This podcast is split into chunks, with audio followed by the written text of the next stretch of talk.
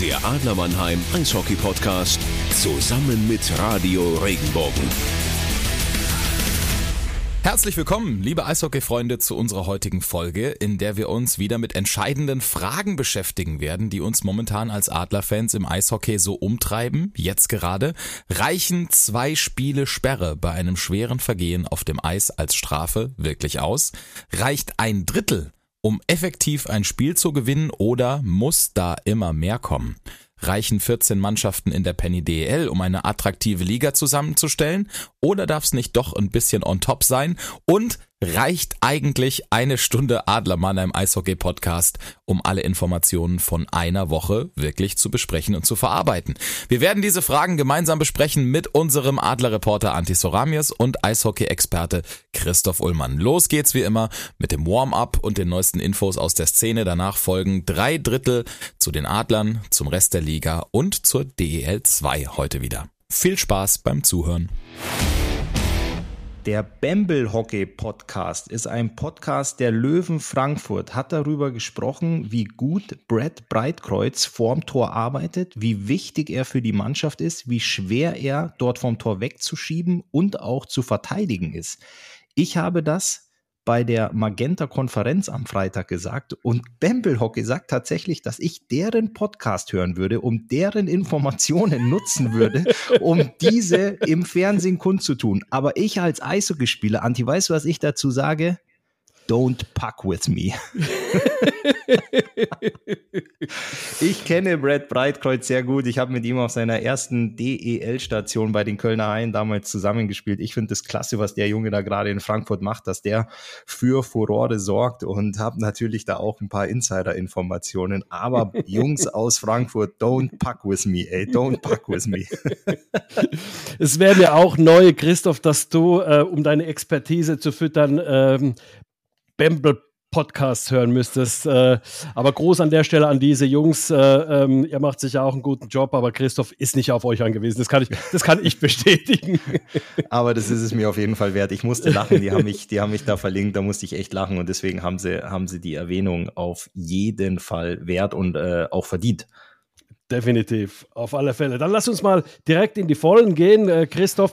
Was mir aufgefallen ist, sind momentan zwei Strafen, die irgendwo zu Recht, vielleicht sogar nicht mal in der Höhe angemessen ausgesprochen worden sind. Also nicht falsch verstehen, ich möchte nicht, dass irgendjemand äh, über die Maßen bestraft wird, aber ich bin ganz, ganz allergisch gegen Hits gegen den Kopf, Blindside-Hits. Und da gab es jetzt gerade Sperren gegen Colton Jobke. Der hatte den ähm, Lutz von den ähm, ähm, Münchnern gecheckt gegen den Kopf. Allerdings von vorne, da muss ich sagen, sowas kommt vor, wenn du ein bisschen übereifrig, ein bisschen übermotiviert bist. Und so ist Colton Jobke ab und zu mal eben auch, muss man sagen, ungestüm drangegangen. Irgendwo zwei Spiele Strafe, okay. Aber was ich ganz übel fand, ich weiß nicht, wie du es siehst, Christoph, ist äh, folgendes. Ähm, Tobi Eder wird hinterm Tor von Jonas Müller Blindside gegen den Kopf gecheckt und das hat mich irgendwie, oh, da habe ich richtig Gänsehaut gekriegt, als er sich so dreht, erstmal so ein bisschen versucht auf den Beinen zu bleiben, zwei, drei Schritte noch macht und dann zusammenbricht der Tobi Eder. Und man sieht, wie er richtig äh, äh, eben den Check gegen den Kopf bekommen hat, benommen war. Ich weiß gar nicht, wie lange er ausfallen wird. Also wirklich eine Horrorszene, finde ich. Und ähm, zwei Spiele Sperre finde ich irgendwo doch ein bisschen wenig, weil du kannst jemanden da richtig ausnocken. Ja, das war in dem Spiel ähm, der Eisbären Berlin. Ähm, Jonas Müller auf Seiten der Berliner gegen Eder auf Seiten der Düsseldorfer. Das kann man sich ähm, auf PennyDL auf dem Instagram-Account nochmal angucken. Da wird nämlich ähm, geschrieben, dass er zwei Spiele gesperrt wird und in dem, in dem Feed gibt's dann eben auch noch die Situation dazu.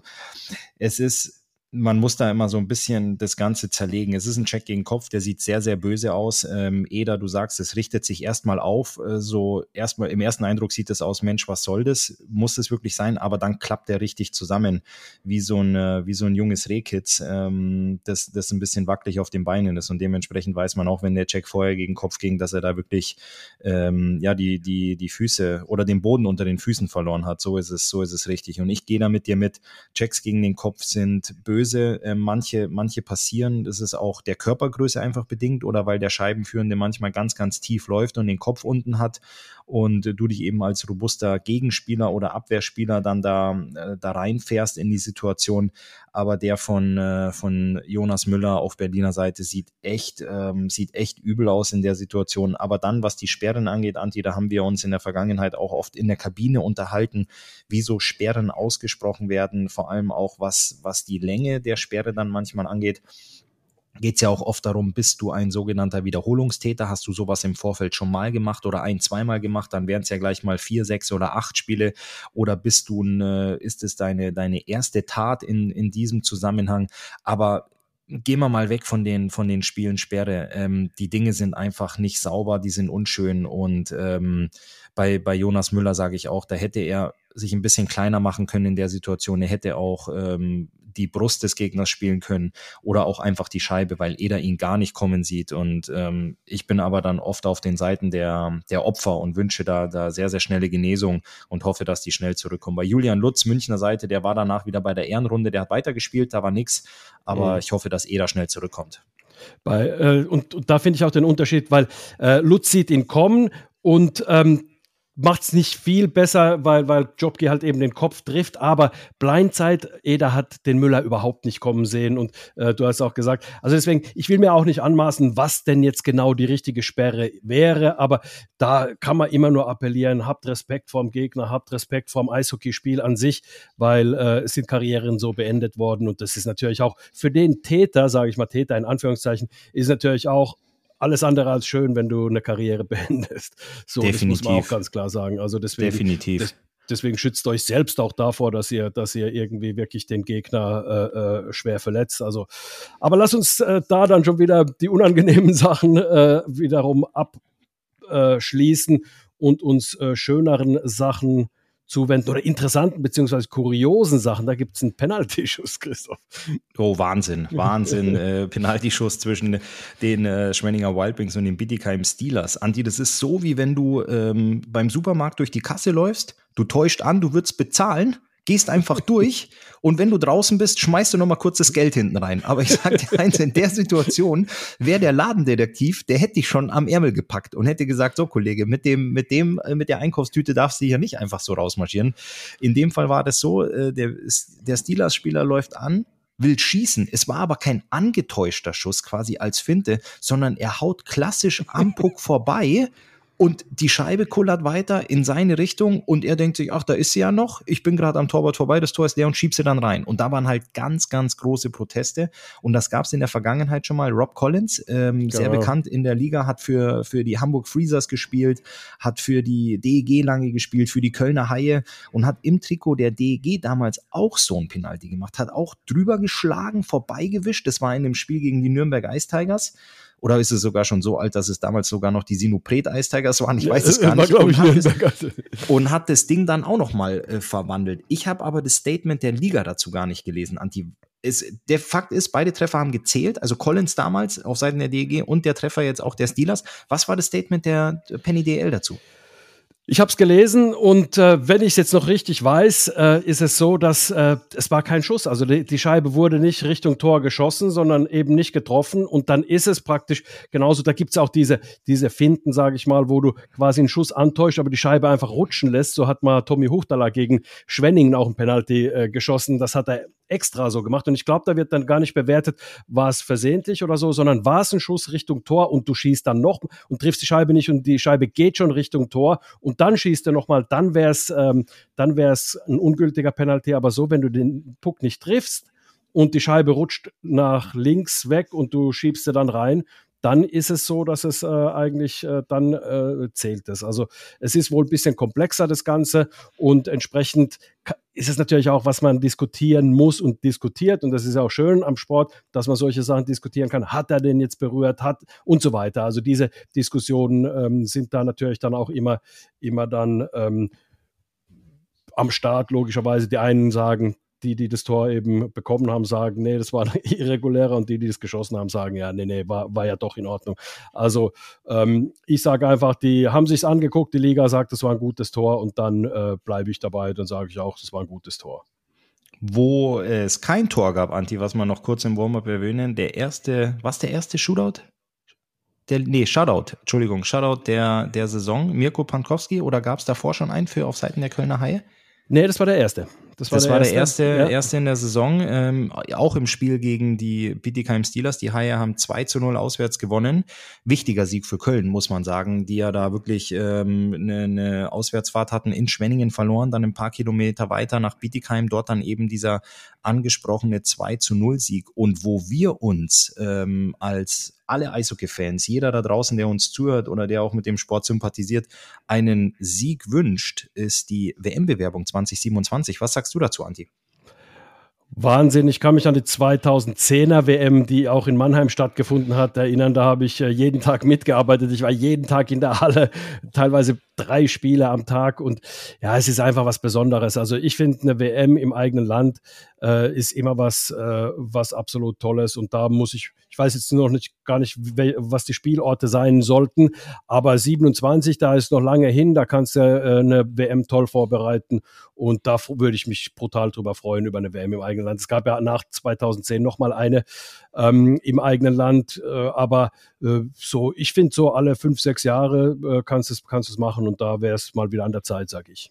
Ja, ich äh, drücke da auch ganz, ganz fest die Daumen, ähm, dass es so kommt. Der DEB, äh, das hatte ich im Vorfeld schon ein bisschen mitgekriegt, haben da wirklich ähm, schon so ein bisschen, ich weiß nicht, was macht man da an? Die nimmt man sich einen schwarzen, einen roten, goldenen Stift und malt eine WM-Bewerbung, schickt die dann, schickt die, legt die aufs Fax oder äh, schickt die ein, aber das wäre eine coole Sache. Also die Weltmeisterschaften, ich habe 2010 auch in Deutschland mitgespielt, phänomenal, was, was du da erlebst, was du da für eine Euphorie entfachen kannst. Und ich bin ganz ehrlich, ich gucke andere Sportarten und was ich gesehen habe, was die Basketballer jetzt veranstaltet gespielt haben. Das war auch eine Heim-WM. Du, das ist einfach eine Euphorie. Du ziehst jeden mit in den Bann. Also ich meine, die, die, die ähm, Nachrichten, die Mitteilungen gehen heute aufgrund von Social Media in Echtzeit raus. Du brauchst nicht mehr die Tageszeitung ähm, am nächsten Morgen, sondern du kriegst es super äh, schnell mit, ähm, wenn, wenn irgendwo irgendwas passiert, wenn die Deutschen spielen, egal welche Sportart es ist.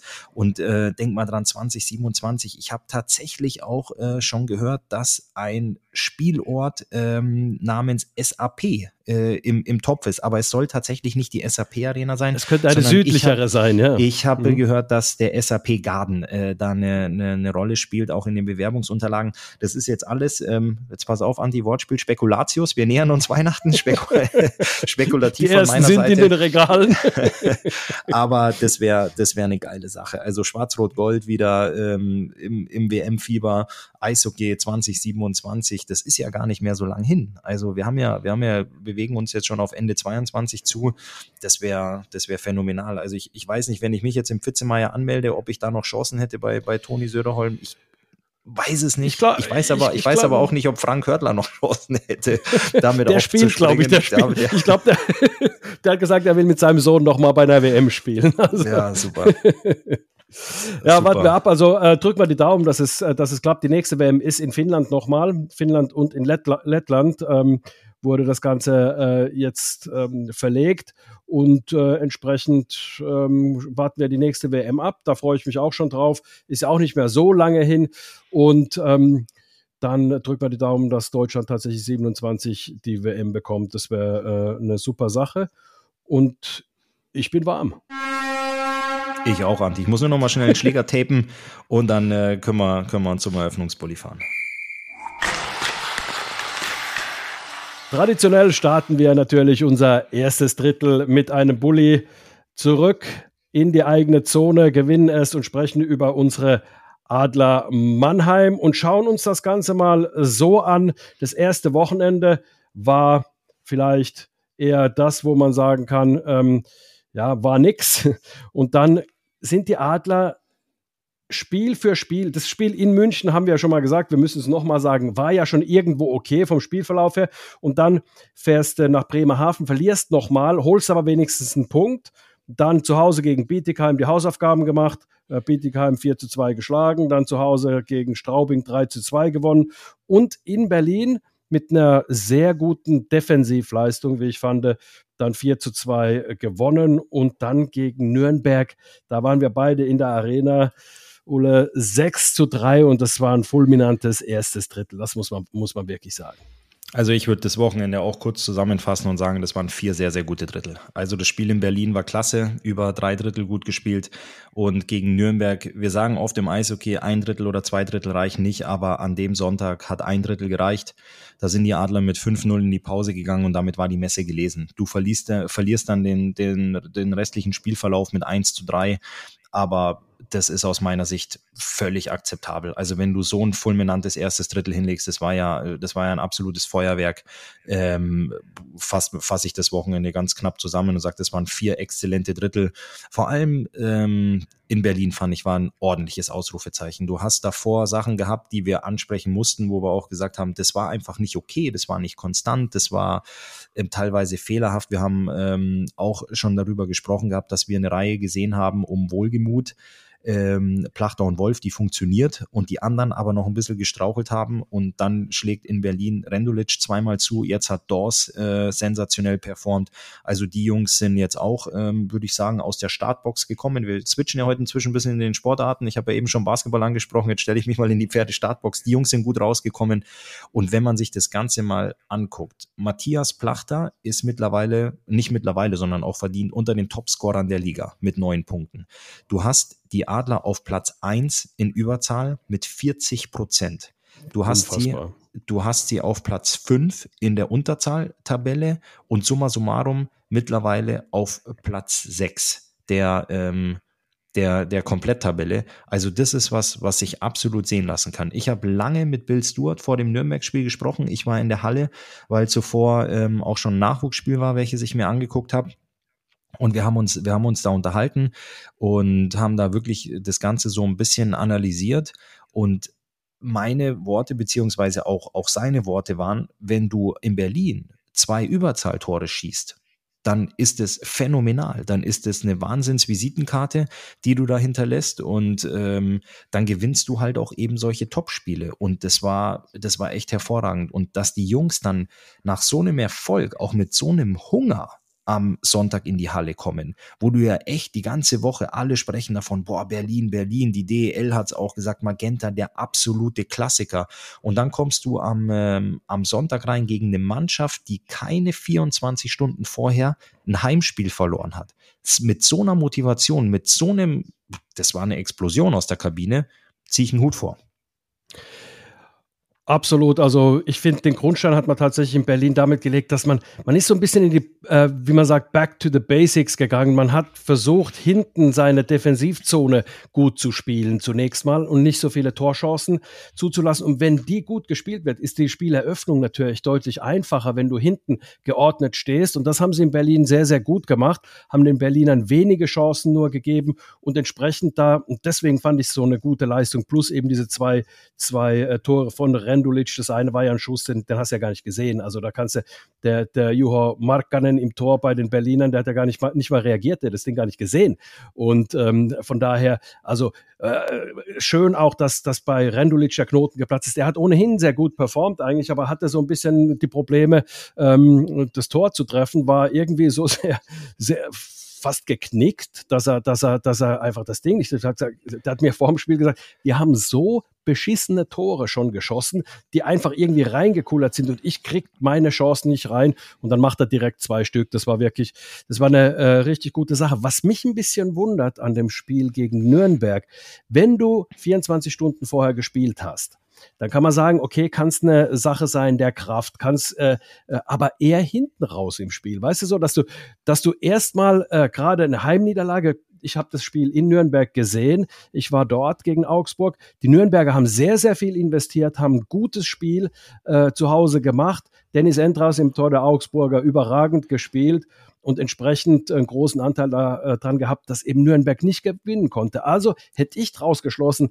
dass die Nürnberger erstmal in den ersten zehn Minuten rauskommen wie die Feuerwehr in Mannheim und versuchen da eine Duftmarke zu setzen, weil sie wissen, dass sie hinten raus vielleicht ein kleines bisschen abbauen und hinten raus dann versuchen vielleicht ein bisschen defensiver zu stehen, ein bisschen, bisschen äh, kompakter das Ganze anzugehen. Und deswegen war ich so überrascht, dass die quasi in den ersten zehn Minuten äh, war die Nummer durch, wenn, wenn du dir auch den Spielverlauf angeguckt hast, Nürnberg hat eigentlich im Prinzip gar nichts mehr gehabt ähm, äh, im, im ersten Drittel dann und dann im zweiten Drittel musstest du ja nur noch stabil gegen die stehen und dann äh, sind die angerannt. Gut, die haben das eine oder andere Tor noch erzielt, aber ähm, deswegen, ich hätte vor dem Spiel eigentlich einen anderen Spielverlauf im Kopf gehabt.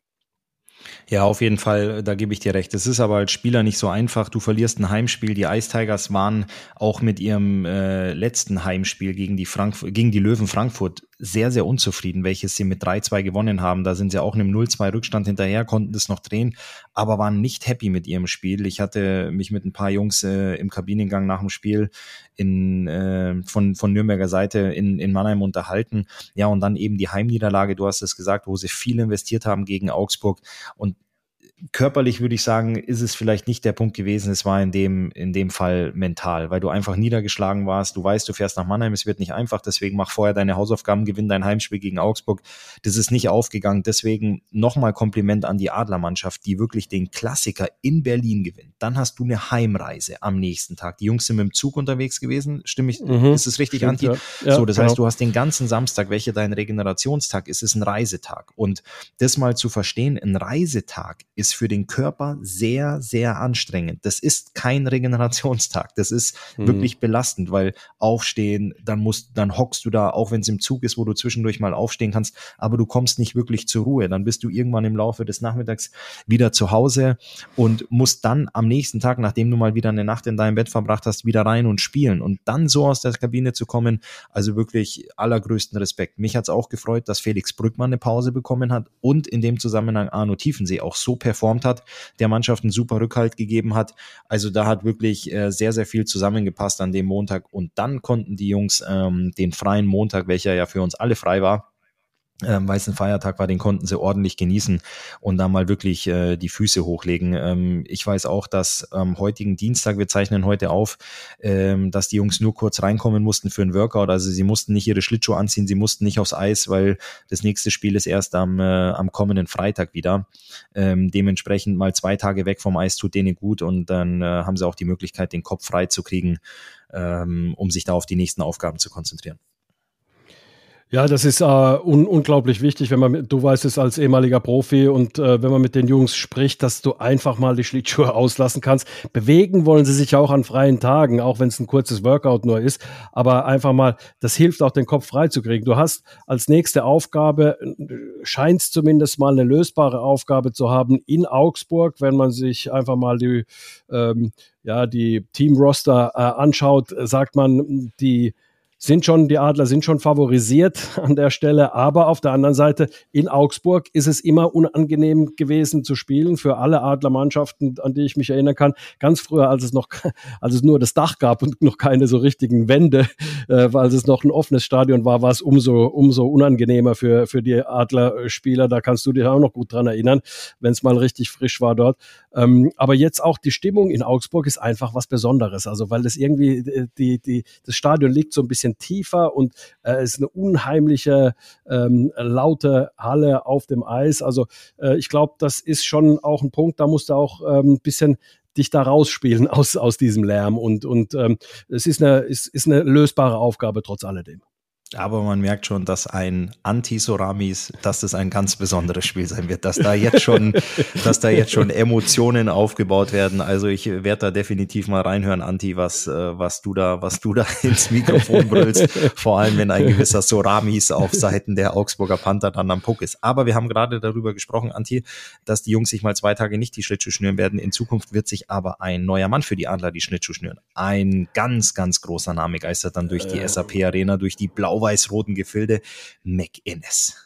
Ryan McInnes, der Sohn von Al McInnes. Übrigens, äh, Jochen Hecht hat Ende der 90er Jahre, Anfang der 2000er Jahre, äh, also vor, ich sag mal, über 20 Jahren mit seinem Vater zusammengespielt in St. Louis mit Al McInnes. Und Ryan McInnes ist ähm, Mittelstürmer, großgewachsener äh, Mittelstürmer, der eben kommt, um Tyler Godet zu äh, äh, ersetzen. Tyler Godet, wissen wir, hat sich verletzt und ähm, ist erstmal ja drei bis vier Monate nicht mit dabei und entsprechend also dann auch eben ähm, ja musste ersetzt werden. Du brauchst einen Mittelstürmer dieser Klasse und äh, Ryan McInnes scheint das zu sein, ist 96 geboren, sprich also 26 Jahre, äh, jung noch und wollte eigentlich in die KHL äh, nach Amur Haborsk, aber ist dann ähm, dort nicht hingegangen, weil die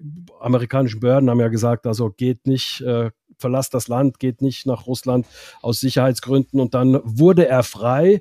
Und dadurch, dass eben Axel Alavara auch sehr viel scoutet und viele Spieler in seinem Notizblock stehen hat oder in seinem Büchlein stehen hat, hat er dann ähm, eben Ryan McInnes äh, dann auch geholt und das Scouting-System der Adler ist ja gut. Und äh, so als Fun Fact, er hat ja auch mit ähm, äh, Tyler Goddett sogar zusammengespielt in äh, Arizona bei den äh, Tucson Roadrunners hat er zusammen äh, mit Tyler Goddett gespielt. Also die kennen sich sogar. Er kennt also sogar denjenigen, den er ersetzen soll. Und ich bin mir nicht sicher, aber da muss ich Jochen mal fragen, ob der Jochen Hecht sich noch an den kleinen äh, Ryan erinnern kann, als er da als, als ähm, drei, vier, fünfjähriger durch die Kabine bei St. Louis gelaufen ist, bestimmt. Das ist Wahnsinn. Kleine Eishockey-Welt. Und äh, ja, von der kleinen Eishockey-Welt dieser Ryan McInnes mit einem Meter 93 und 91 ja. Kilo. Also da wird schon schatt, da wird schon schattig um den Bulli-Punkt, wenn der da zum Bulli steht.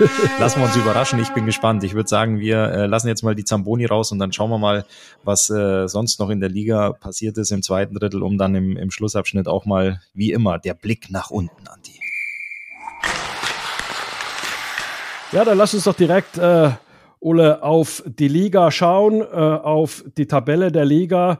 Und wenn wir uns das angucken, Bremerhaven immer noch äh, mit dabei vorne. Also die haben eine sehr, sehr gute Punkteausbeute, 2,33 Punkte pro Spiel. Wenn du so weitermachst, bleibst du da oben definitiv. München knapp dahinter, allerdings auch ein Spiel mehr. Wolfsburg, äh, Ingolstadt, die vier, die sagen wir mal so ist jetzt keine Sensation dabei. Schwenningen als Fünfter, das finde ich schon bemerkenswert, muss ich sagen. Aber die hatten wir ja auch ein bisschen auf dem Schirm, dass wir gesagt haben, die werden schon weiter oben spielen. Aber man muss natürlich das Ganze nochmal mit Vorsicht genießen. Da wird sich noch einiges verschieben. Das sind erst sieben Spiele beziehungsweise sechs Spiele gespielt worden äh, bisher. Also von daher muss man, muss man natürlich aufpassen. Aber da unten äh, wird sich also Berlin mit Sicherheit irgendwann fangen. Die werden da äh, rauskommen. Ähm, Bietigheim, Iserlohn, 14. und 15. Also Iserlohn, da brennt's am Seilersee. Ja. Ich wollte dich gerade fragen, Anti, was glaubst du, wie groß ist das Osterfeuer gerade um den Seilersee? Also das ist, das ist nicht schön. Zuletzt äh, jetzt mhm. oder jüngst eine Heimniederlage gegen die Grizzlies Wolfsburg mit äh, 2 zu 5. Ich sag, Wolfsburg ist eine Mannschaft, die auswärts stark ist. Gegen die kannst du natürlich zu Hause verlieren. Aber einfach die, die Ergebnisse zuletzt der Roosters, ähm, ja, und du bist Tabellenletzter. Ich habe es im Vorfeld gesagt, äh, Iserlohn immer eine Mannschaft, die plant und um die, um die Playoffs mitzuspielen, von der, von den Kaderverstärkungen, immer von den Einkäufen, ist es jedes Jahr ein Team, wo, wo du, ja, wo jeder, wo jeder erstmal aufhorcht. Ähm, wir hatten ja auch Luke Adam ähm, am Seilersee, die Torhüter-Situation mit äh, Andi Jennecke und du hast einen Hannibal Weizmann aus Köln geholt, die alle eine gute ähm, Statistik haben, aber du schaffst es da einfach nicht so wirklich vom Fleck zu kommen. Du hast in Düsseldorf 4-1 verloren, du hast 5-3 in Bremerhaven verloren, du hast äh, im letzten Drittel zu Hause gegen München 4-1 verloren, hattest 1-0 geführt noch im Schlussabschnitt, du hast in Frankfurt verloren, du hast in Ingolstadt verloren. Lediglich den Auftakt gegen die Augsburg Panther hast du mit 2-1 gewonnen. Was glaubst du, kehrt da Ruhe ein? Schaffen die Roosters das da unten raus? Oder ist es ähm, ja der altbekannte Treibsand, wo du strampelst und paddelst und dich im Endeffekt weiter einbuddelst? Also ich muss sagen, ich befürchte fast, dass es äh, so diese Treibsandnummer wird. Äh, befürchte es äh, aus Sicht der, der Roosters einfach aus dem Grund, weil sie haben auch nicht gut gespielt. Also es ist nicht nur so, weißt du, wenn wir nochmal ganz kurz auf die Adler schauen, die Adler hatten am Anfang keine guten Ergebnisse, das erste Spiel auch nicht so gut gespielt, aber du hast gesehen, okay, dann das Ergebnis nicht eingefahren, äh, aber gut gegen München gespielt, trotzdem verloren.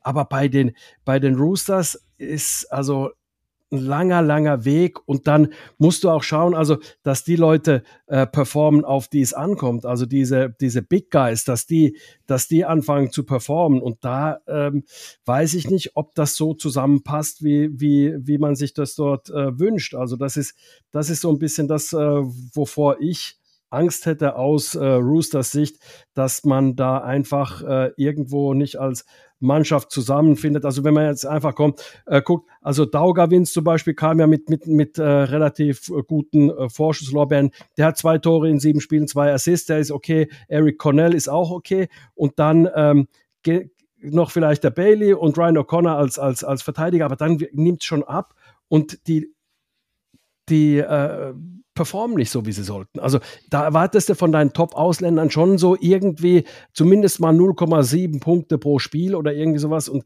das sehe ich momentan nicht. Und dann äh, ist es irgendwie auch so, dass die Mannschaft einfach es nicht schafft, da äh, entsprechend Leistungen aufs Eis zu bringen, um Spiele zu gewinnen. Und zwar bisher eben, außer gegen Augsburg zu Hause, ist da halt eben, ja, nichts gewesen. Das ist schon, das ist schon brutal. Ja, natürlich bist du von deinen Top-Performern, von deinen Ausländern oder von deinen Big Boys, von deinen Big Guys abhängig. Aber viel, viel wichtiger am Ende des Tages ist es, dass die Mannschaft funktioniert. Und äh, ja. äh, wenn du Einzelperformer hast, die herausstechen, aber die Mannschaft misst es, dann bringt dir das am Ende auch nichts. Deswegen müssen die gucken, dass die Jungs sich da zusammenraufen, wenn sie da unten rauskommen sollen. Bietigheim das Gleiche. Du hast jetzt äh, rheinische Wochen gehabt im, äh, mit zwei Heimspielen gegen die DEG und auch gegen die Kölner Haie. Hast in beiden nicht punkten können. Bei den Eis Eisbären, die dann äh, lediglich auf 13 stehen, die haben jetzt ihr, ihr Heimspiel gewonnen gegen Düsseldorf, den ersten Heimdreier eingefahren. Das ist natürlich auch, die waren in München, haben verloren. Kamen die Adler, haben verloren. Jetzt haben sie ihre Hausaufgaben gegen die DEG gemacht, ebenfalls im Heimspiel. Anti und heute Abend steht die Global Series gegen die San Jose Sharks an. Also das ist schon eine enorme Belastung, die die Jungs da gerade fahren. Ähm, genauso zwei Plätze über den Eisbären stehen die Straubing Tigers. Die haben heute ein CHL-Spiel. Also das mhm. sind schon Belastungen. Und ich habe es eben auch angesprochen auf Seiten der Adler. Du hast Reisestrapazen. Also die Eisbären sind ja. zwar jetzt nur zu Hause, aber ein Spiel kostet Kraft. Straubing Tigers sind wieder unterwegs. Ähm, das sind alles Sachen, die, puh, wenn du da mal drin hängst und es nicht läuft, dann ist es schwierig, dann freust du dich nicht auf die Spiele. Aber wenn du nochmal zwei Plätze höher guckst, auf Platz neun stehen die Löwen Frankfurt, die nehmen aktuell überall Punkte mit. Die schlagen zu Hause ja. München im Shootout. Die fahren nach Straubing runter, verlieren in Verlängerung, hast aber trotzdem Pünktchen mitgenommen. Also die kannst du gerade hinstellen oder hinschicken, wo auch immer du willst. Die haben sich in den Flow gespielt, in den, in, ja, in, die haben sich richtig, die sind richtig heiß gelaufen. Die punkten ohne Ende, die nehmen überall was mit. Und da bleibe ich bei meinem Lieblingsspruch, die Punkte, die Hänschen jetzt holt, braucht Hans am Ende nicht mehr sammeln. Und da machen die echt einen guten Job und überraschen als Aufsteiger. Ja, und äh, als Aufsteiger musst du mit der Euphorie spielen. Du musst dich von dieser Euphorie tragen lassen. Da sorgen natürlich auch die Fans in Frankfurt für ähm, dafür für die Euphorie eben auch. Aber du musst als Mannschaft einfach wissen, wenn wir nicht 100 äh, Prozent performen, wenn wir nicht jedes Spiel da sind und über die Emotionen kommen, dann wird das nichts, weil du natürlich nicht diese DEL-Erfahrung hast, die andere äh, Clubs haben. Deswegen ähm, machen es die Frankfurter momentan sehr gut. Ich finde das eine gute Sache, weil für Mannheim gibt es nichts Besseres als ein starkes Frankfurter Team, gegen das auch Spaß macht, Derbys zu spielen. Und entsprechend hm, finde ich das gut, dass es den Frankfurtern äh, momentan sehr, sehr gut geht und dass es gut läuft und dass sie sich da ein bisschen so in diesen, in diesen Rängen zwischen sieben und zehn festzuspielen scheinen. Und das ist, das ist eine äh, äh gutes Zeichen auch fürs deutsche Eishockey, muss man sagen. Dass du nämlich von unten kommen kannst und eben, so wie es Bietigheim letztes Jahr gemacht hat, performen kannst in deiner ersten Saison. Nur, es kommt eben auch dann auf die zweite Saison an. Jetzt sollen sie erstmal ihre erste Saison genießen, die Frankfurter, aber du musst halt Nachhaltigkeit auch irgendwo äh, an den Tag legen, sonst, äh, sonst bist du schnell weg. Und da ist Bietigheim wirklich gefährdet momentan. Und wenn wir da bei, bei Derby-Gegnern der Adler bleiben, man muss die Schwenninger Wild Wings wirklich loben. Ähm, die stehen ja aktuell auf Platz 5, was ein enormes Ausrufezeichen ist, aber die gewinnen auch ihr Auswärtsspiel in Bremerhaven. Und da muss man ja auch nochmal betonen, dass Bremerhaven aktuell Erster ist. Und wenn du auswärts spielst, eine super Unterzahl aufs Tableau legst und dann auch noch zwei eigene Überzahltreffer erzielst, das hört sich fast so an wie die Adler in Berlin, aber das haben auch die Schwenninger in Bremerhaven gemacht. Und dann fährst du völlig verdient mit drei Punkten nach Hause. Du hast aus sieben Spielen 13 Punkte geholt, stehst auf Platz 5. Also wirklich Ich habe es äh, in meiner Fernsehübertragung am Freitag gesagt, die beste Neuverpflichtung, die die Schwenninger Wild Wings aus meiner Sicht gemacht haben, ist die auf der Trainerposition, weil du hast mhm. mit Harold Kreis einen absoluten Fachmann, der die Liga kennt, der ein Players Coach ist. Players Coach nochmal kurz zum Verständnis, wirklich einer, der nicht der Taktikfuchs ist oder sonst was, sondern der wirklich weiß, seine Spieler anzupacken, der die Sprache der Spieler spricht, der jeden sehr, sehr gut erreicht und auch motivieren kann. Und das sieht echt wahnsinnig hervorragend aus, was die Wild Wings da machen. Um mich freut's für die Jungs. Um Harry ähm, in Schwenningen war es die letzten Jahre wirklich unruhig, also du bist da wirklich auch immer unten rumgekrebst und jetzt hast du, wir reden aktuell von Spieltag 7, das ist, äh, müssen wir auch mal äh, ganz nüchtern einschätzen, aber wenn du auf 5 stehst, ich glaube, da freut sich jeder. In Definitiv. Und, ja, und, da, und, da, und da kommst, kommst du wieder dahin, äh, dein Lieblingsspruch, die äh, Punkte, die Hänschen geholt hat, muss der Hans nicht mehr holen. Und äh, genau so ist es. Also die Schwenninger spielen ja auch nicht darum, um die Top unter die Top 4 zu kommen, Heimrecht in den Playoffs zu haben, sondern deren realistisches Ziel ist, überhaupt bei den Playoffs dabei zu sein. Und ähm, das wäre ja schon mal ein äh, Erfolg, den sie schon lange nicht gehabt haben. Also entsprechend ähm, ist der fünfte Platz vielleicht nicht realistisch. Wer weiß, lass uns abwarten. Aber auf der anderen Seite, weißt du, selbst wenn sie dann am Ende Achter sind oder so, aber du kommst in die erste Playoff-Runde, sprich in die Pre-Playoffs und ab da kann alles passieren. Also von daher ähm, ist Schwenningen auf einem sehr, sehr guten Weg und ähm, die Ingolstädter im Übrigen auch, die, die, die machen es auch ganz gut. Ähm, Augsburg auf Platz 8, wenn man da nochmal ganz kurz hingucken, die Augsburger haben halt das Problem, dass sie halt eigentlich im Prinzip heimstark sind, zu Hause gut performt haben, auswärts eher nicht, außer dass sie in, in, in, in Nürnberg am Samstag gewonnen haben. Aber ansonsten, ähm, wenn du da noch ein kleines bisschen deine Auswärtsschwäche in den Griff bekommst, dann können die auch da auf dem achten Platz, siebter, achter Platz, da dann halt auch schon mitspielen auf alle Fälle. Definitiv. Und ähm, was ja oder wen die Liga ja definitiv auch braucht, vor allem äh, ziemlich weit oben in der Tabelle sind die Eisbären. Und wir haben es ja angesprochen, waren in München, äh, Mannheim kam zu, äh, zu oder zu Gast, zu Besuch, zu Gast, äh, dann war die DEG da heute die, äh, das Spiel gegen die San Jose Sharks. Dann geht's morgen gleich weiter gegen Mountfield in der CHL, bevor es dann Wahnsinn, am äh, Freitag nach Ingolstadt geht. Dann kommt Nürnberg. Also das sind schon wirklich harte Wochen. Und ähm, ja, der, der Heimerfolg gegen gegen die DEG hat sicherlich gut getan. Es war der erste Heimerfolg äh, für die Eisbären in dieser Saison und man weiß ja, wie heimstark die Eisbären äh, sonst sind. Aber jetzt diese Spiele San Jose und auch Mountfield, hoffentlich kommen die zur richtigen Zeit, ähm, um da weiter, weiter Punkte zu sammeln, um dann den Fokus oder die Energie auch in die Liga mitzunehmen. Ja, also die werden da, die werden diesen 13. Platz irgendwann frei machen und weiter hochkommen und irgendeine Mannschaft von denen, die da unten momentan sind, die werden diesen Platz dann einnehmen. Also da wird sich das schon, das Ganze irgendwo auch dann in ein Verhältnis rücken, mit dem man rechnen kann. Also mir fällt schwer zu glauben, dass die Eisbären nicht schon bald irgendwie da schon an, dahin gehen, wo die Adler momentan sind, nämlich auf dem sechsten Platz. Und ich ich glaube, man braucht nicht viel Fantasie, wenn man die letzten Spiele der Adler gesehen hat, dass die Adler auch da so langsam unter die Top 4 sich spielen werden. Also von daher ähm, wird sich das Ganze ein bisschen noch ausgleichen in die Richtung, in die man es äh, erwartet. Freude machen die Frankfurter, du hast gesagt, und ein bisschen Sorgen machen Bietigheim und eben Iserlohn und momentan noch die Berliner, aber die Qualität ist da, da brauchen wir, glaube ich, nicht diskutieren. Auf jeden Fall. So, dann schauen wir noch mal kurz ins Unterhaus. Du hast gesagt, paar Stufen runter. Was sehen wir da in der zweiten Liga? Die Tabelle, die äh, Ravensburg Tower Stars haben sich da ein bisschen jetzt, ähm, ja, wie soll ich sagen, sich da hochgespielt.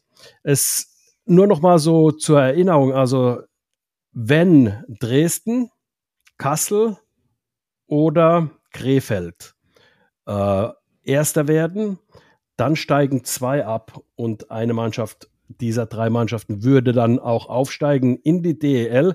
Wenn jetzt eine andere Mannschaft eben, die sich nicht gemeldet haben für die DEL, weil sie eben die finanziellen Ressourcen nicht haben, dann äh, erster werden würde, würde nur eine Mannschaft absteigen. Also das nur noch mal so. Ähm, würdest du es gerne sehen, Aufsteiger aus der DEL 2? Also um das Ganze nochmal ähm, kurz zu erklären, die DEL hat aktuell 15 Teams und äh, möchte gerne mit 14 spielen. Dementsprechend, wenn, wenn einer dieser Kandidaten, du hast es eben angesprochen, Krefeld, Kassel oder Dresden aufsteigt, das sind nämlich diese drei Teams, die ihre Bewerbungsunterlagen auch eingereicht haben und auch die finanziellen Möglichkeiten haben, im Oberhaus zu spielen. Wenn die es tatsächlich schaffen, aufzusteigen sportlich, dann müssen zwei runter. Ähm, ob ich das gerne sehen würde, dass das äh, passiert. Also natürlich, ich habe DL Eishockey in, in Kassel gespielt. Ich kenne die Dresdner Eishalle. Dresden war noch nicht in, äh, in, der, in der DEL oben. Ähm, aber zwei Absteiger, das ist schon, das ist schon sehr, sehr hart, ähm, muss ich, muss ich schon, muss ich schon sagen. Ähm, ja, also gut, Krefeld weiß man auch. Krefeld war auch äh, lange, lange in der Liga. Die äh, letzten Jahre waren dann nicht ganz so von sportlicher Brisanz äh, geprägt. Aber die aktuelle Situation ist, dass Ravensburg steht auf eins, Landshut auf zwei, Kaufbeuern auf drei und dann kommt ähm, auf vier Krefeld, auf fünf Kassel und äh, Dresden ist aktuell sogar nur Zehnter. Ähm, ich muss ganz ehrlich sagen, wenn du wenn du mich in einem, in einem stillen, stummen Raum fragen würdest, Christoph, wen würdest du in der DEL nicht vermissen? Boah, da würde ich mir, Anti, da muss ich ganz ehrlich sagen, da würde ich mir richtig, richtig schwer tun, da irgendeinen Namen zu nennen, wo du ja, du kennst das Stadion, du kennst den Verein, du kennst überall irgendwelche Spieler, du kennst Fans, du verbindest ähm, Erfolge, Misserfolge damit, du hast langjährige, äh, ja, nicht ja teilweise Freundschaften auch auch mit Vereinen. Wenn du jetzt auf die Tabelle guckst und sagst, angenommen, es würden jetzt zwei absteigen und die Steelers und die Roosters würden runtergehen, da muss ich ganz ehrlich sagen, da würde ich, da, ich würde beide vermissen. Für mich ja, als total, Mannheimer, die. Steelers sind, sind 70 Minuten weg hier. Ein guter Freund von mir, der Nicky Gottsch, der war in der DL2 Aufstiegskapitän der Steelers. Ähm, das sind so Sachen, die, die du dann, die ich dann persönlich damit verbinde. Oder wie viele Schlachten haben wir am Seiler See geschlagen in, in Iserlohn und auf einmal wären die, wären die nicht mehr da und jemand äh, anderes würde hochkommen. Da würdest du aber auch sagen, wer es Krefeld, kenne ich doch. Wären es die Kassel Huskies, ja super, die kenne ich doch auch. Die haben wir doch auch in der DEL lange vermisst. Bei Dresden wäre es jetzt neuer. Aber oh, deswegen sage ich, ich gucke gerne mit dir im letzten Drittel in unserem Podcast nach unten, was da passiert. Weil, Anti, ich habe es gesagt, wir, wir bewegen uns jetzt äh, relativ zügig auf Weihnachten zu. Und dann hast du ganz schnell Januar, Februar und dann werden da die, die Karten neu gemischt. Und wenn es dann in die Playoffs geht, alter Schwede, dann wird, äh, da bin ich da mal gespannt. Du. Ja, ich auch. Also ich sehe es ganz genauso wie du. Auf der anderen Seite, ähm, Krefeld, äh, wenn man sich jetzt die Tabelle anschaut, also Krefeld will ja ganz, ganz dringend aufsteigen. Also die, das war ja deren Ziel. Wenn man sich auch ähm, die Mannschaft anschaut, haben sie durchaus auf dem Papier das Potenzial dazu. Aber es ist kein Selbstläufer. Du hast jetzt momentan aus Krefelder Sicht hast du drei Mannschaften vor dir. Du bist Vierter momentan, hast äh, 14 Punkte, ähm, 2,33 Punkte pro Spiel. Das ist in Ordnung. Aber vor dir sind halt ähm, Kaufbeuren, Landshut und äh, Ravensburg, jeder mit 2,5 Punkten pro Spiel. Also es ist, es ist immer sehr, sehr schwierig. Das sagt man ja in allen Sportarten, dass dieses Hochkommen sehr, sehr schwierig ist und das zweite Jahr dann in der oberen Liga, in die du aufgestiegen bist, das äh, schwerste ist. Also ähm, ja, da muss man einfach äh, wirklich sagen, ich sehe es genauso wie du. Wenn ich jetzt picken müsste, welche Mannschaft, welches Team denn nicht mehr in der DEL spielen soll, dafür in der DL 2, nee, da kann ich nichts, also es ist, es ist einfach, klar, aus Mannheimer Sicht würde man sagen, Mensch, Frankfurt, aber nee, die Frankfurter will man haben, man will eben diese, diese äh, Derbys haben, man will, man, also ich, ich kann da nicht sagen, es gibt auch kein einziges äh, Stadion, wo ich sage, da fahre ich nicht gerne hin in der DL, wo ich sage, nee, das brauche ich nicht. Ähm, also von daher, da gebe ich dir 100% recht. Es wird wirklich ein großer Kampf werden da und äh, Gott sei Dank müssen wir da nichts entscheiden, sondern einfach können uns Popcorn holen, uns hinsetzen und das Ganze, äh, Ganze uns anschauen.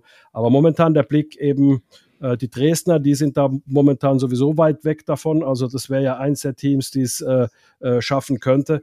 Und ähm, um nochmal ganz kurz den äh, Blick auf äh, den Kooperationspartner der Adler zu werfen. Heilbronner Falken momentan fünf Spiele, null Punkte, da ist auch noch Luft nach oben. Da ist ganz, ganz viel Luft nach oben, weil du viel vom Punktequotienten gesprochen hast bei den Teams oben. Also da in Mathe war ich nicht ganz so schlecht, aber Anti, wenn du sagst fünf Spiele, null Punkte, ich glaube, dann ist das auch ein Punktequotient von null, ganz glatt. Und das ist. Ich, 0 plus 0 ist 0, glaube 0 plus 0 ist 0. Ja, das ist, äh, das ist natürlich keine schöne Situation. Ich hatte es, ich hatte es auch letztes Mal schon angesprochen. Ähm, die Heilbronner Falken waren letztes Jahr sensationell im Halbfinale und ähm, der Erfolg, den sie da hatten, der ist immer mit viel Arbeit verbunden im Vorfeld. Und im Moment hofft man auf diesen Erfolg und dieses Scheibenglück, ist aber aktuell nicht bereit dafür zu arbeiten. Und äh, es ist in jeder Sportart so, wenn du Talent hast, ist es sehr, sehr gut und sehr, sehr hilfreich, egal was du tust. Aber wenn du nicht bereit bist, die Arbeit dafür zu investieren, mehr zu arbeiten als alle anderen, dann nutzt dir das ganze Talent nichts. Und Heilbronn hat ähm, sehr viele talentierte Spieler, die da auf dem Eis sind, aber im Moment ähm, war zumindest in den vergangenen fünf Spielen die Mannschaft nicht bereit, ähm, ja, die, die nötige Arbeit äh, zu leisten, um eben wieder in diese Erfolgsspur vom, von, von letzter Saison zu kommen. Man hat viele Tore geschossen, man hat 16 Buden gemacht in 15 Spielen, hat dabei aber auch 25 kassiert. Und das ist halt eine Waage, die dann relativ im Ungleichgewicht steht. Ja, dann haben sie noch mit Jeremy Williams einen Torjäger, äh, eine Führungsfigur auch, die verletzt ist momentan. Also du hast äh, auch relativ dünnen Kader, verlässt sich auch ein bisschen auf die, auf die Jungs, die in Mannheim auch gemeldet sind, aber Mannheim braucht die eben auch. Also du hast da einen relativ dünnen Kader, wenn du dann noch den einen oder anderen Verletzten hast und noch nicht so ins Laufen in diesen Arbeitsmodus gekommen bist. Äh, also du musst wirklich dir die Arbeitshandschuhe anziehen. Also jetzt irgendwie mit Samthandschuhen irgendwie ähm, tolle Tore zu schießen, das, das wird nichts werden. Du musst dir die Arbeitshandschuhe wieder und die Arbeitseinstellung musst du finden. Und die fängt halt nun mal in der Defensive an. Das ist so, da macht es nicht unbedingt so viel Spaß zu spielen, ähm, die Schüsse zu blocken, aber um zu gewinnen, musst du genau da starten mit äh, geblockten Schüssen, mit äh, Scheiben, die man einfach mal klärt und dann vorne irgendwann mal, wenn es hinten gut läuft, dann auch mal äh, was zu erzeugen. Aber, aber da musst du wirklich komplett back to the basics äh, in, in, in Heilbronn und das wird schwer genug mit diesem dünnen Kader. Um da in der Trainersprache das Ganze noch abzuschließen, Anti, zu den Arbeitshandschuhen passt auch sehr, sehr gut der Arbeitshelm und die Workboots, die Arbeitsschuhe. Das hört man oft von Trainern in der Kabine. Wenn es eben nicht, nicht rund läuft, dann sagen die auch oft an einem Dienstags- oder Mittwochstraining, Jungs, heute Arbeitsschuhe, Arbeitshelm und Arbeitshandschuh. Und dann weißt du ganz genau, was in dem Training draußen passiert. Dann wird es nämlich richtig hart, richtig anstrengend.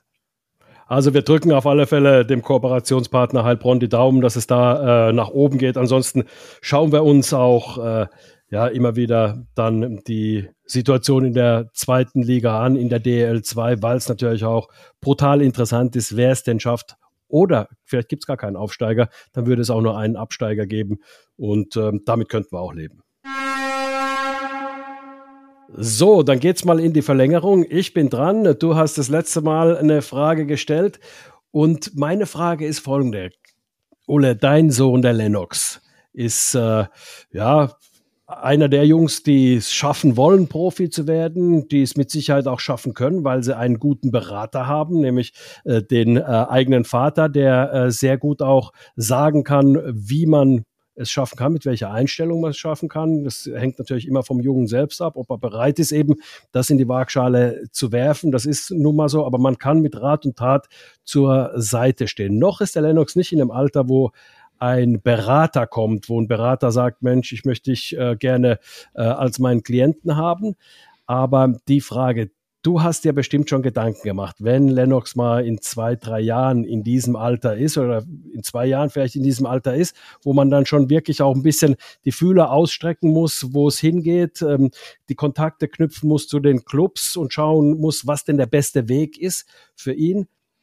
Wird sein Berater Christoph Ullmann heißen oder vielleicht äh, einen anderen Namen haben? Ich glaube. Wirst du das als Vater machen oder wirst du dich äh, äh, geschäftlich da raushalten? Ich glaube, dass der Berater in dem Fall nicht Christoph Ullmann heißen wird, sondern Nadine Ullmann.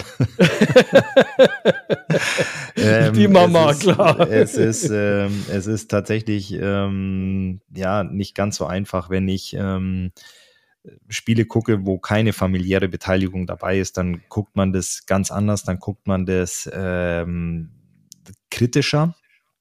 Und ähm, nimmt aber auch viele, viele positive Sachen mit, ähm, wenn es in, in Anführungsstrichen Klienten sind oder Spieler, die ich ähm, geschäftlich berate ähm, weil ich dann im Vorfeld mich natürlich auch viel mit den Trainern austausche, wie die, wie die Arbeitseinstellung des Spielers ist, auch ähm, neben der Eisfläche, also sprich, wie verhält er sich im Kraftraum, wie verhält er sich in der Kabine, wie ist seine Körpersprache, wie ist seine Kommunikation, seine Einstellung und dann sehe ich natürlich auch, wie er spielt. Ähm, dann analysiere ich das in Vorwärtsbewegung, Rückwärtsbewegung, Spiel ohne Scheibe, nimm dann auch nochmal die Körpersprache auf dem Eis.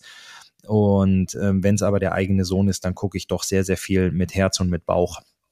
Ähm, dementsprechend analysiere ich das da anders. Ich halte mich auch in Dialogen mit Trainern völlig zurück, weil ich dann natürlich auch der Papa bin, der klar den Vorteil für seinen eigenen Sohn sucht. Das will ich nicht. Ähm, da lasse ich ihn tatsächlich seine Sachen machen. Und wenn es irgendwann in, wie du es gesagt hast, in, in zwei, vielleicht auch drei Jahren dahin geht, ähm, wo ist es der beste Entwicklungsschritt, dann entscheidet dann nicht ein, ein äh, Christoph Ullmann in Form eines Beraters oder als äh, ja, weiß ich nicht, objektiver äh, Marktanalyst, der die ganzen Vereine unter die Lupe genommen hat, sondern ich denke, dass dann da der Familienrat tagt. Ähm, in, in Nachwuchskreisen ist es häufig so, dass Spieler schon sehr, sehr früh den Verein wechseln, weil sie einfach bessere Entwicklungsmöglichkeiten sehen.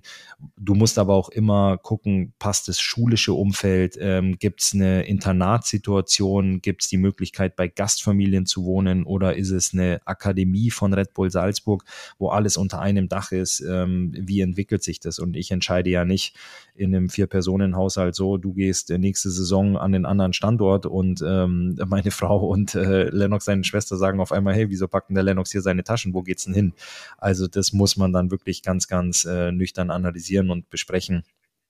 Aber ähm, das Positive ist, Lennox fragt sehr viel mittlerweile. Früher, ich hatte ja schon mal erwähnt, liefen Gespräche oft so ab, dass ich gesagt habe, Lennox, wie war's? Und die Antwort war gut und damit war das Gespräch beendet.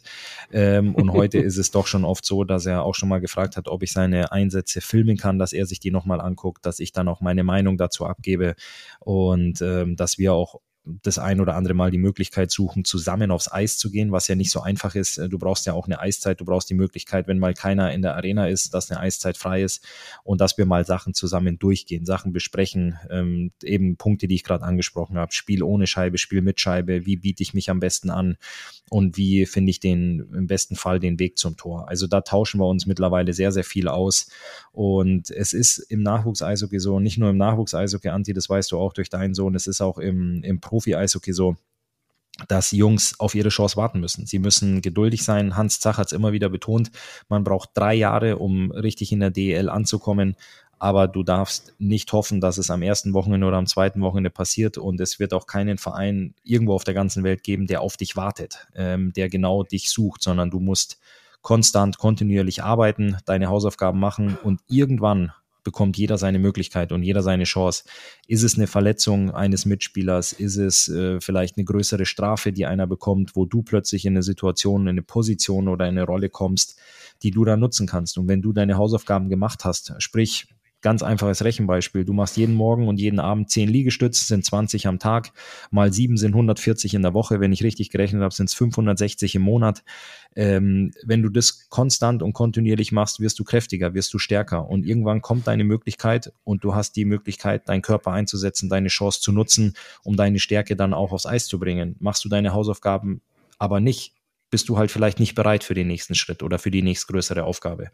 Und ähm, da ist es halt auch oft in der Kommunikation zu Hause so, dass ich sage, mach deine Arbeit, trainier fleißig, trainier mehr, arbeite härter, deine Chance wird kommen. Und ähm, ja, im Nachwuchs ist es, ist es halt so, dass die, die Jungs in den Jahrgängen auch gemischt sind. Das heißt, da sind ältere Jungs dabei, da sind jüngere Jungs dabei jeder wird seine Chance bekommen und ähm, ich freue mich aber, ich freue mich aber immer darüber, wenn er nach Hause kommt, wenn er Spaß hatte, wenn er Freude hatte und wenn er mich fragt, manchmal äh, kratze ich auch schon ein bisschen mit den mit den Nägeln und sage, komm, frag mich, frag mich, frag mich, was willst du wissen? Aber ich akzeptiere es auch, wenn äh, wenn er das mit sich ausmacht ähm, das sind Jugendliche, die sprechen oder machen einfach Sachen manchmal auch mit sich selber aus, hadern mit sich selber, feiern mit sich selber, freuen sich für sich selber, sind aber auch manchmal wütend für sich selber. Das ist auch okay, das gehört auch zu einer Entwicklung dazu. Aber ich bleibe dabei, Agent, Berater für meinen Sohn wird sicherlich, wird sicherlich zu 60, 40 in dem Fall äh, die, die weibliche Person zu Hause übernehmen. Interessant, sehr, sehr interessant. Danke für den Einblick, äh, auch für die Gedanken, weil ähm, es werden uns sicher auch Leute zuhören, deren Kinder vielleicht auch Eishockey spielen. Ähm, der Rat, den wir als Väter geben können, ähm, ist einfach nur der wirklich unterstützen im Sinne von ähm, Dasein, Fragen beantworten, wenn welche kommen, aber auch das Kind auch lassen und auch das Kind auch, ähm, sagen wir mal, sich entwickeln lassen, auch eigene Wege gehen, auch eigene Überlegungen zu haben, die es vielleicht nicht alle äh, besprechen muss mit, mit dem Vater. Und oft ist es auch gut, mit der Mutter Sachen zu besprechen, die jetzt vielleicht im Eishockey nicht so drin ist, sondern einfach auch eine ganz andere Sicht auf die Dinge zu bekommen. Also der, die Sicht sollte so breit wie möglich sein und nicht einfach nur eindimensional, nur Eishockey, Eishockey, Eishockey. Das führt meistens nicht so wahnsinnig weit. Hockey, Hockey, Hockey. Hockey, Hockey, Hockey. Every day is a good day for hockey. Ein tolles Schlusswort. Uh, Ole, hat mir Spaß gemacht. Wir haben uh, uns wieder in drei Dritteln ein bisschen mit Eishockey, mit der Eishockey-Welt beschäftigt und uh, auch mit unseren Adlern vor allem. Und jetzt geht's dann bald wieder in die nächste, nämlich nächste Woche in die nächsten Spiele und auch in unsere nächste Folge. Ja, und ob die Stunde euch gereicht hat, um alles zu besprechen, was diese Woche im deutschen Eishockey so alles passiert ist, wir als Adlerfans glauben, jetzt hat jeder genug Informationen, um zumindest genug Smalltalk auf den Fluren der Arenen abzuhalten. Viel Glück unseren Jungs on the road am Freitag in Augsburg. Und wir freuen uns, euch alle wiederzusehen am Sonntag 16.30 Uhr zu Hause gegen die Fishtown Penguins aus Bremerhaven oder alle, alle, alle, alle mindestens nächste Woche zur neuen Folge vom Adler Mannheim Podcast. Bis dahin.